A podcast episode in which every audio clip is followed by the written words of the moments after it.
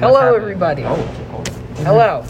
Uh, today, uh, I am here with uh, my guests, Owen Nolek and Annika Medea. I, of course, am Sam Enriquez. And today, what are we talking about? D-Day! So, Owen, or yeah, when when did where did this battle take place? Uh, this battle took place on the beaches of Normandy, France. And Annika, when when did this battle take place? June 6th, 1944.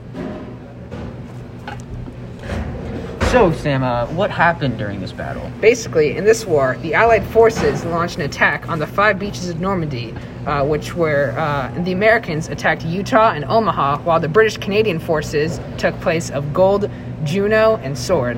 And uh, they also sent paratroopers behind German lines to patrol bridges, roads, and airfields to prevent any German uh, any German reinforcements from arriving to help their friends.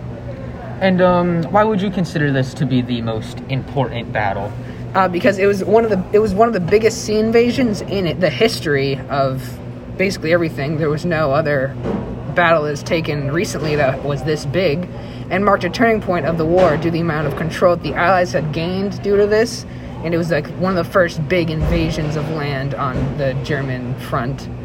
And uh, some one cool information is that the Germans actually weren't really prepared for this war because the Americans and Allies used great uh, tactics to make the Germans think that it was that it wasn't going to happen. They created a thing called the inflatable army, where German spy planes went over a part of this land and saw a bunch of inflate a bunch of tanks and army pe- and uh, military personnel, and thought, "Oh wow, look, look like looks like they're going to attack from this angle." And so they set up a bunch of battlement to protect themselves from that area of attack. When really, all of those, all that big army was actually a bunch of inflatables that were set up to to throw off the uh, Germans, and it kind of ties together with the uh, intercepted signals, where the Allies also sent in- intercepted signals to think that um, it was a small attack that was happening on D-Day, and there was a bigger attack elsewhere, so that the Axis powers thought that, oh, this we don't have to prepare that much for this battle since it's going to be small.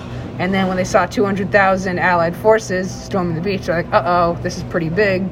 And my favorite uh, way of misinter- of misinception during the war would be Project Mincemeat, where the Allied powers took a dead body of a man who had uh, died from from eating rat poison and put him on the shore of a German beach.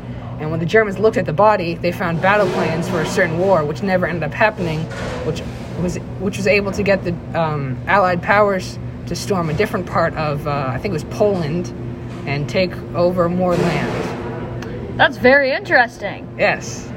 Thank you for having us, Sam. uh, I am glad that I can teach everybody my um, education. Yeah.